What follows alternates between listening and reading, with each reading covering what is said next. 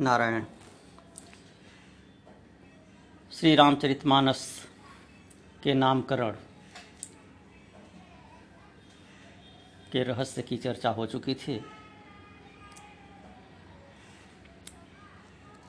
इसकी तुलना गोस्वामी तुलसीदास जी ने एक सुंदर सरोवर से दिया। ऐसा सरोवर जहाँ आकर सबके श्रम का अंत हो जाता है। सबको विश्राम मिलता है, सबको सुख प्राप्त होता है। मन करी विषय अनल बन जरई हो सुखी जो एहि सर परई रामचरित मानस मुनि भावन बिरचे शंभु सुहावन पावन। त्रिविध दोष दुख दारिद दावन, कलि कुचाल कुल कलुषण सावन।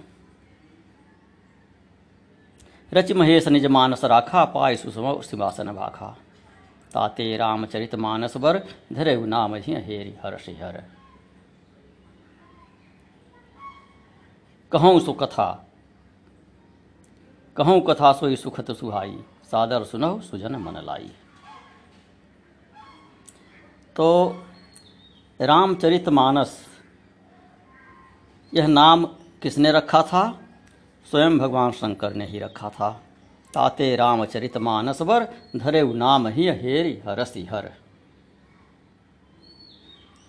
और क्यों रखा? रचि महेश निज मानस राखा। पाई सुसम शिवासन भाखा। अपने उन्होंने अपने मन में इसकी रचना कर लिया था, पहले से। सिनाप्सिस बना लिया था। और समय पाकर भगवती पार्वती को उन्होंने सुनाया। मन में रचना करके रखने के कारण इसका नाम रखा रामचरित मानस। तो कहते हैं शंभु प्रसाद सुमत ही हुलसी, रामचरित मानस कवि तुलसी। कि भगवान शंकर की कृपा से मेरे मन में सुमति का प्राकट्य हुआ। जिसके कारण अब मैं श्री रामचरितमानस की रचना करने जा रहा हूँ। इसे लेखबद्ध करने जा रहा हूँ। अब तक क्या था कि मति संसार में निरत थी। कह मति मोरी निरत संसारा, मति अति नीच, ऊँची रुचि आछी निज बुद्धि बल भरोस में नहीं मोरे इत्यादि पहले कह चुके हैं। तो इसलिए अब तक अपने को कवि नहीं मानते थे। अब यहाँ पर आकर पैंतीसवें दोहे के बाद अपने आप को कवि कह रहे हैं। रामचरितमानस कवि तुलसी, कि अब मुझमें कवित्व का संचार हो गया है, सुमति का प्राकट्य हो गया है। कैसे? भगवान शिव की कृपा से। पहले क्या था? पहले कहे हैं, कवि न हो नहीं चतुर कहाऊँ। कवित विवेक एक नहीं मोरे, यह सब कहे। अब कवित्व का उदय हो गया है।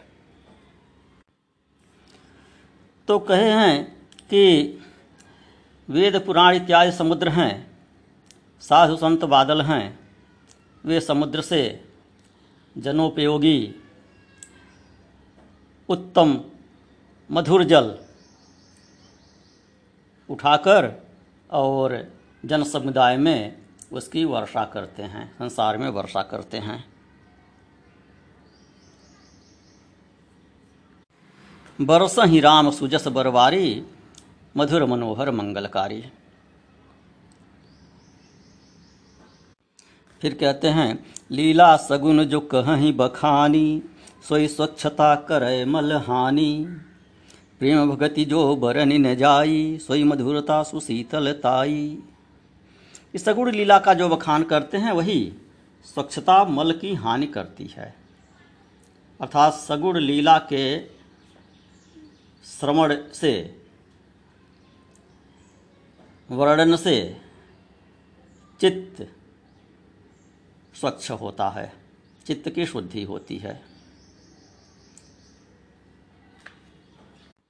सीधे सीधे निर्गुण में जाने से कोई तात्पर्य नहीं हल होता है।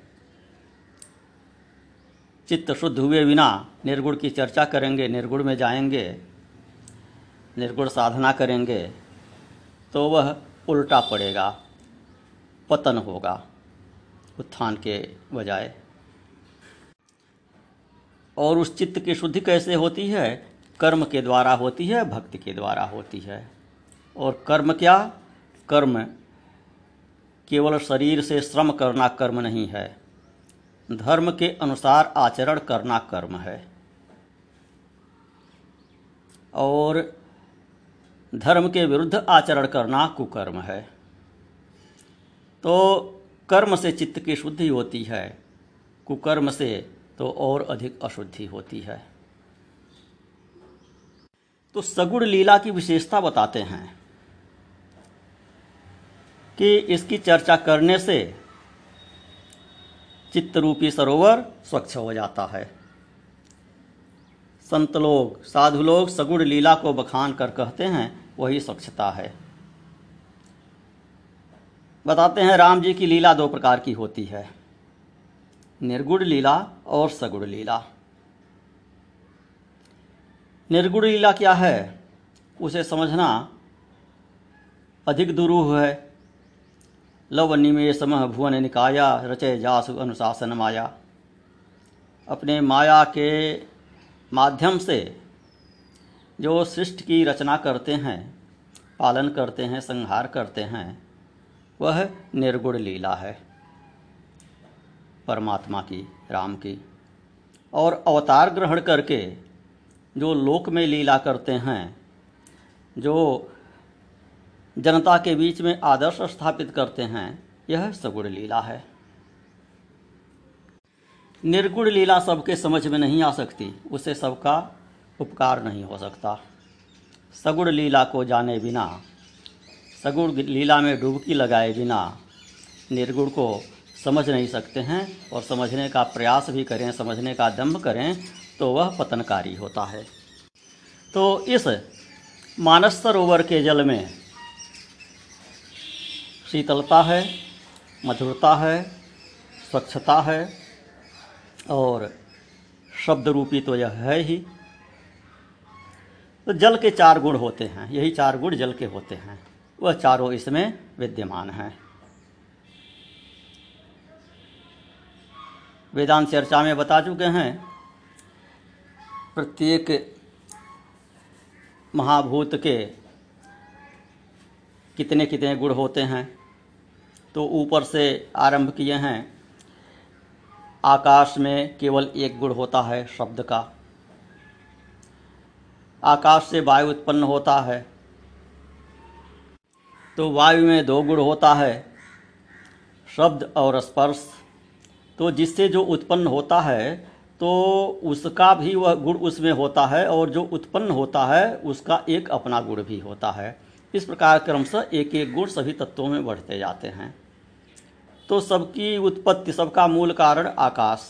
कहा, आकाश में एक गुण है शब्द। आकाश से वायु उत्पन्न हुआ। तो वायु में आकाश का गुण आया शब्द और अपना इसका गुण है स्पर्श। वायु से अग्नि उत्पन्न हुई तो इसमें तीन गुण आया, एक आकाश का, एक वायु का शब्द और स्पर्श और इसका एक अपना गुण रूप। दृश्यमान भी होता है अग्नि तो इसमें तीन गुण आया। अग्नि से जल की उत्पत्ति हुई है तो जल में चार गुण आ गए। अग्नि वाले तीनों गुण और इसका अपना गुण रस। और पृथ्वी में पाँच गुण होते हैं। जल वाले चार गुण, जल से पृथ्वी उत्पन्न हुई तो जल में जो चार गुण है, वह पृथ्वी में आए और पृथ्वी का अपना गुण गंध, यह आया। तो जल में चार गुण हैं तो इस मानस सरोवर में वह चार के चारों गुण विद्यमान हैं। और सरोवर है तो इसमें कमल भी हैं, पुष्प भी हैं, आसपास बाग बगीचे भी हैं फूल भी हैं तो उनकी सुगंध भी है। तो फिर कहते हैं, जो सल, जो जल सुकृत साल हित होई, राम भगत जन जीवन सोई। मेधा महिगति, महिगत, सो जल पावन, सकिल श्रवण, मग चले सुहावन वह जल सुकृत रूपी धान के लिए हितकारी है। वर्षा का जल से धान वृद्धि को प्राप्त होता है। धान के लिए वर्षा का जल हितकारी होता है। अन्य जल से उसकी उस तरह से वृद्धि नहीं हो सकती है। बनावटी जल से धान की फ़सल उस तरह से नहीं तैयार हो सकती है, जैसा वर्षा के जल से। तो धान की फ़सल जो मनुष्यों के पुण्य कर्म हैं, धर्म कर्म हैं, वो सब सुकृत हैं। तो जो धर्म कर्म आपके हैं, उनकी वृद्धि कैसे होती है? राम कथा का श्रवण करने से। राम कथा में प्रीति नहीं है तो चाहे जितने धर्म कर्म इत्यादि कर लीजिए, वो निष्फल जाएगा, धर्म कर्म की फ़सल सूख जाएगी। चित्रकूट के प्रसंग में कहे हैं, जब वहाँ भरत जी जनक जी मिलने गए थे राम से। सो सब कर्म धर्म जरि जाऊ, जहन राम पद पंकज भाऊ। ऐसा धर्म कर्म किस काम का, जहाँ राम जी के चरण न हो? तो राम कथा रूपी वर्षा से मनुष्य के धर्म कर्म रूपी फ़सल की, धान की वृद्धि होती है। उसी वर्षा के जल से धान भी होता है, उसी से जलाशय भी भर जाते हैं। भरे उसुमानस सुथल थिराना, सुखद शीत रुचि चारु चिराना। सुंदर मानस राम कथा रूपी वर्षा से भर उठा है। गोस्वामी तुलसीदास जी के हृदय में राम कथा का अवतरण हो गया है। और सुंदर स्थान अयोध्या को पाकर वह थिराना थिरा गया है, अर्थात स्वच्छ हो गया है। उसका मिट्टी इत्यादि नीचे बैठ गई है। शरद ऋतु वाला रूप उस जल का हो गया है। सुखद हो गया है, शीतल हो गया है, रुचिर हो गया है। अब कहते हैं, सुठ सुंदर संवादवर विरचे बुद्धि विचारी ते यही पावन सुभग सर घाट मनोहर चार। चार घाट बताते हैं इस श्री रामचरितमानस रूपी सरोवर के। बुद्धि से विचार कर अत्यंत सुंदर, श्रेष्ठ संवादों की रचना किए हैं। वे संवाद ही इस सुंदर और पवित्र सरोवर में चार सुंदर मनोहर घाट हैं।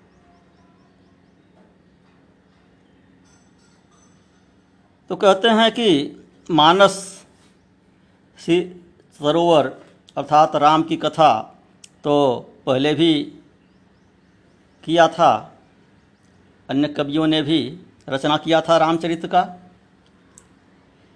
लेकिन बेतरतीब थी वह रचनाएँ।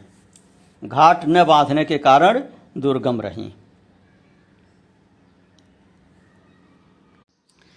यत्पूर्व प्रभुड़ा कृतम सुख बिना श्री शंभुना दुर्गमम। अतः बुद्धि विचार करके गोस्वामी तुलसीदास जी ने इसमें चार घाट बाँध दिए हैं। यह चार घाट कौन से हैं? ये नाम लेकर नहीं बता रहे हैं। चार घाट यहाँ पर बताए हैं, नाम लेकर गोस्वामी तुलसीदास जी नहीं बता रहे हैं। इसको विद्वानों ने अनुमान से निकाला है कि वो घाट कौन कौन से हैं। तो पहला घाट है स्वयं तुलसीदास जी का अपना घाट, जो मंगलाचरण इत्यादि किए हुए हैं, बालकांड के शुभारंभ से लेकर और तैंतालीसवें दोहे तक। जो भूमिका स्वरूप है। सबकी वंदना भी किए हैं और वेदांत सार का भी इसमें संक्षिप्त विवेचन कर दिए हैं। यह उनका स्वांत सुखाय है। मंगलाचरण भी है और स्वांत सुखाय भी है। इसके वक्ता वे स्वयं हैं और इसका श्रोता उनका, स्वयं का मन है अथवा सुजन लोग इसके श्रोता हैं। यह संवाद के रूप में नहीं है, यह उनका स्वयं का कथ्य है, कथन है। इसे विद्वानों ने पूर्व दिशा का घाट कहा। इसके बाद दक्षिण दिशा आती है। दक्षिण दिशा का घाट भारद्वाज और याज्ञवल्क का संवाद है। इसमें शंकर भवानी पूजन आदि कर्म कहकर आगे कथा कहेंगे। सती का प्रसंग भी इसी में कहेंगे और इसके रूप में परीक्षा लेंगे याज्ञवल्क जी भरद्वाज की कि शिव जी में उनकी भक्ति है या नहीं। जिसकी शिव में भक्ति न हो, शिव कथा में जिसकी रुचि न हो, वह राम कथा सुनने का अधिकारी नहीं है। तो इस कारण पहले शिव जी की कथा सुनाते हैं। भरद्वाज जी के धैर्य की और शिव भक्ति की परीक्षा लेते हैं। इसके उपरांत राम जी की कथा सुनाते हैं। ते दूसरा घाट है याज्ञवल्क भरद्वाज का संवाद। ये दोहा पैंतालीस से लेकर और दोहा 110 के आसपास तक संवाद है। ये दूसरा घाट है। इसके उपरांत मुख्य कथा आती है, जो भगवान शंकर ने पार्वती जी को सुनाया। वह तीसरा घाट है, पश्चिम दिशा का घाट है। भवानी शंकर संवाद। दोहा 107 से 110 तक पार्वती जी के प्रश्न हैं और दोहा 111 के उपरांत भगवान शंकर का उत्तर है। कथा आरंभ करते हैं। एक चीज़ ध्यान देने की है कि श्री रामचरित मानस ये वेदांत ग्रंथ है। इसमें वेदांत का ही निरूपण किया गया है स्थान स्थान पर। यहाँ तक कि कथा का आरंभ करते हुए ही पार्वती जी के प्रश्नों का आरंभ ही जब शिव जी करते हैं तो वेदांत वाक्यों से करते हैं। क्या कहकर करते हैं? झूठे सत्य जाहि बिनु जाने, जिमि भुजंग बिनु रजु पहचाने। जही जाने जग जाई हराई, जागे जथा सपन भ्रम जाई।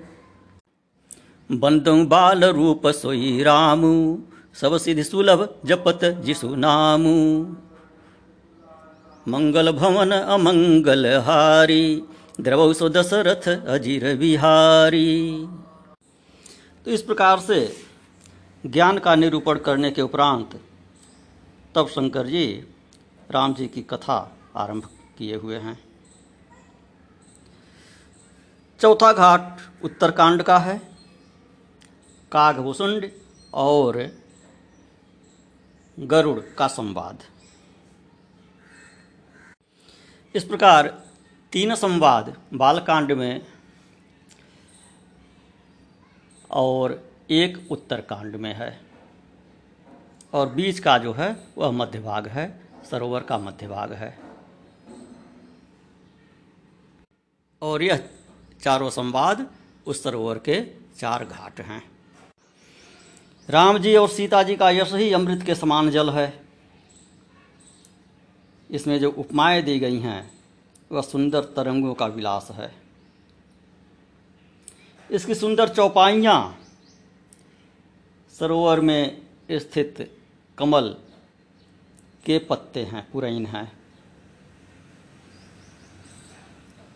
इसमें जो युक्तियाँ दी गई हैं, तर्क दिए गए हैं, वे सुंदर मणि वाली मनोहर सीपियाँ हैं।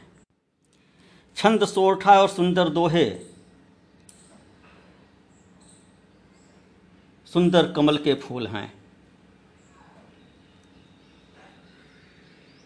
इसकी सुंदर भाषा उन फूलों के पराग, मकरंद, पुष्परस और सुगंध हैं। पुण्य के समूह सुंदर भवनों के झुंड हैं। ज्ञान, वैराग्य और विचार उस सरोवर में विचरण करने वाले हंस हैं। ध्वनि, अवरेव तथा कविता के गुण और जाति, भांति भांति के मनोहर मछलियाँ हैं। अर्थ, धर्म, काम, इन चारों पुरुषार्थों को और ज्ञान विज्ञान को विचार कर कहेंगे।